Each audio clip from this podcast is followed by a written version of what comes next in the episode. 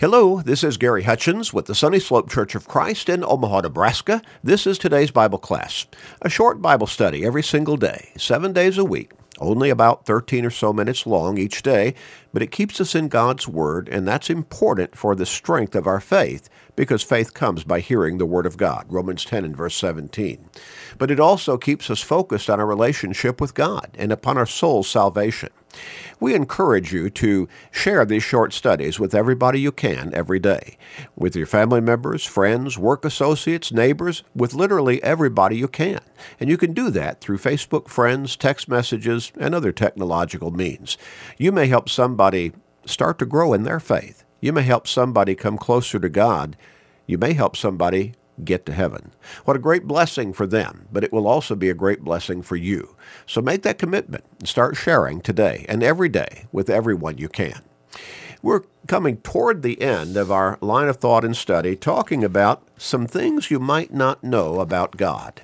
Well, we have uh, talked about how it's important that we need to know God because we certainly want God to know us.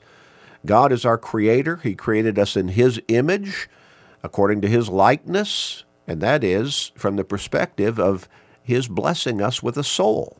And that's unique from everything else that he created. So we have a spiritual essence or a spiritual being within our physical being. And the spiritual being, our soul, that's eternal. So we need to make sure that we live our lives in this world in, in faithfulness to God, in obedience to Him, in dedication to Him, because He wants us to be with Him forever, all of eternity in heaven. Well, we need to know God. We know only what He has revealed to us, and we've talked about how we would like to know more details, but God has given us what we need to know, the essentials. And Daniel said, "The people who know God, who know their God, shall be strong and carry out great exploits." Daniel 11 and verse 32. Well, some things that we might not know about God, but that the scriptures really do tell us as to his character. Maybe we just haven't paid enough attention. Some details that we might find interesting and even encouraging. Well, first we said, does God ever hurt? And yes, Certainly. The answer is undeniably God. God hurts sometimes. For the hurt of the daughter of my people, I am hurt. I am mourning. Astonishment has taken hold of me. Jeremiah 8 and verse 21. In Noah's day, when God looked upon humanity and saw that they were across the board wicked and evil only, the text tells us in, in, Genesis chapter 6 and verse 6 that he was grieved in his heart. Well, remember that Jesus wept over the death of Lazarus, John 11, verse 35. He wept over his enemies who rejected him, Luke 19 and verse 41. And in Hebrews chapter 5 and verses 7 and 8, he, he wept over his work as the Savior. And remember that he came to be the Savior of all mankind and specifically came to the Jewish people who should have been looking for him, but they rejected him. And so he lamented over them in the closing verses of Matthew chapter 23. Well, does God ever get tired? No. You have wearied the Lord with your words, yet you say, in what way have we wearied him? In that you say, Everyone who does evil is good in the sight of the Lord, and he delights in them. Or, Where is the God of justice? Malachi 2 and verse 17. We weary the Lord when we keep expecting him to be, to be pleased with us all the while we're living in unfaithfulness, that is, through disobedience to his teachings. Well, does God ever get angry? Oh, many scriptures talk about the anger of God, the righteous anger over our sinfulness. Does God ever laugh? You might stop and think, what? I've never thought about God laughing. Well, he who sits in the heavens shall laugh. The Lord shall hold them in derision. Psalm 2 and verse 4. The wicked plots against the just and gnashes at him with his teeth. The Lord laughs at him, for he sees that his day is coming. Psalm 37, verses 12 and 13. We look at Psalm 59 and verse 8 You, O Lord, shall laugh at them. You shall have all the nations in derision. Again, Psalm 59 and verse 8. Because you disdained all my counsel and would have none of my rebuke, I also will laugh at your calamity. I will mock when your terror comes. comes. Proverbs 1, verses 25 and 26. Now, we're not talking about necessarily as we think of a person laughing, having a guffaw of laughter, you know, just bursting out in laughter. We're talking probably more of a reaction at the at the ridiculousness or the the the self uh, kind of of, of uh, uh, arrogance, if you would, over a person thinking he can live in sin, in unrighteousness before God, and still call upon God for his blessings, still expect God to bless him and take care of him and, and give him an eternal home in heaven. Now, that's a self contradiction in the way the person is living. And so the scriptures say, yeah, yeah, God laughs.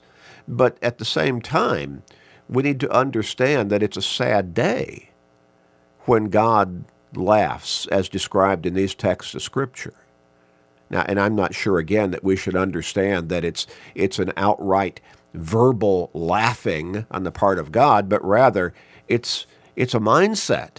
What? You want me to bless you? You want me to give you eternal life? You want me to hold you as righteous when you're living unrighteously?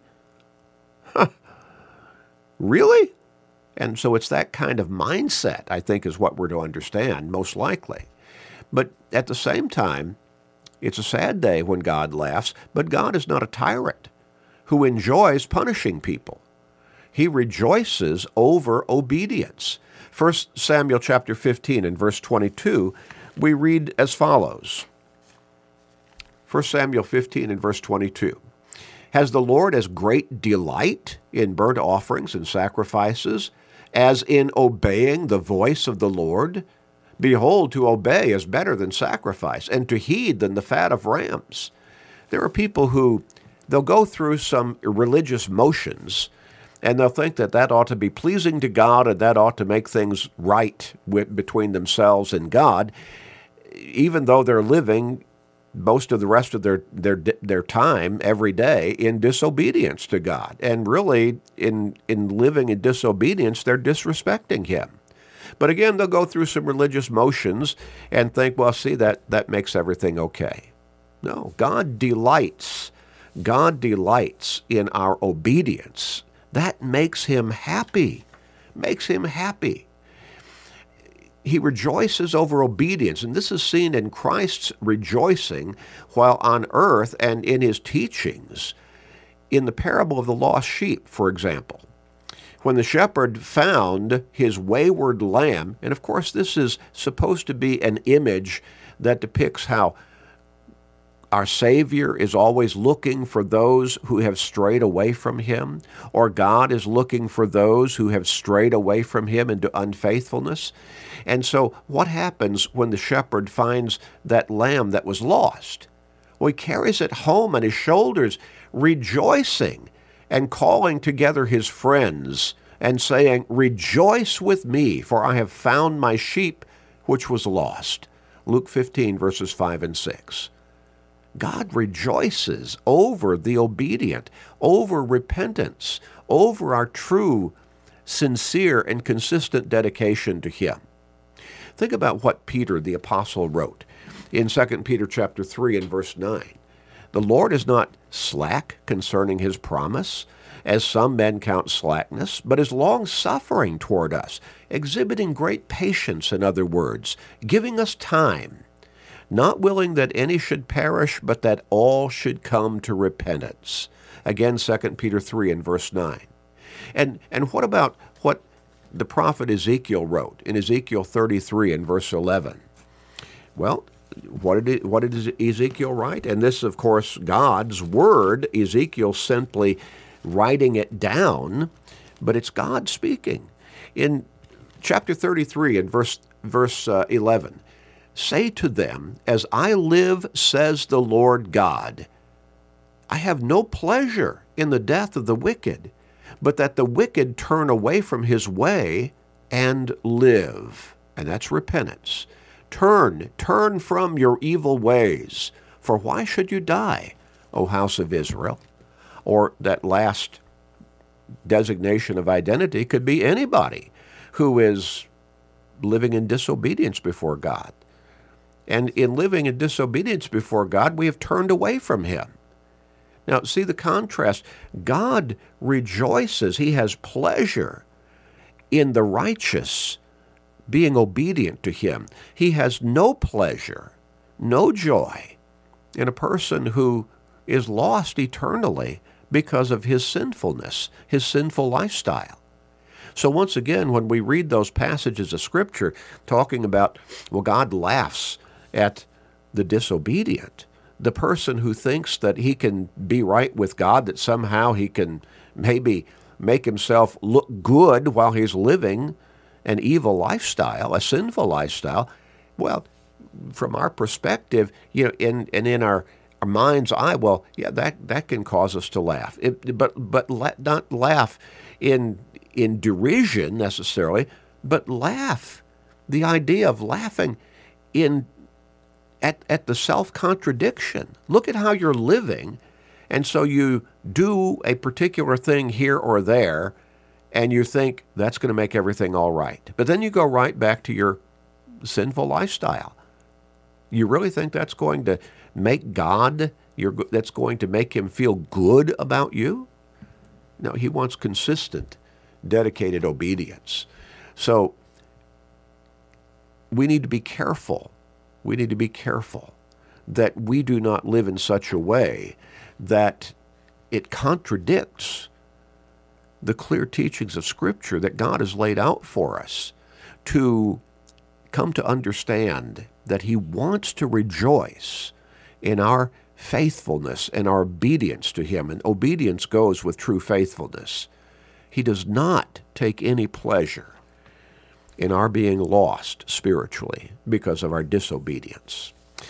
We're going to finish up our, our line of thought and study next time. Let's pray. Father, help us Help us to come to reality. Help us to come to our senses and realize that you love us and want to rejoice in our life being lived in dedication to you and to your glory. And help us to not let the devil deceive us into thinking that we can do a little thing here or there and somehow that that absolves us from all of the guilt of our ongoing sinful lifestyle. Please guide us in this, Father, and please help people to see everywhere. Please, Father, at this time we pray. Please forgive us, gracious Father. In Jesus' name we pray. Amen.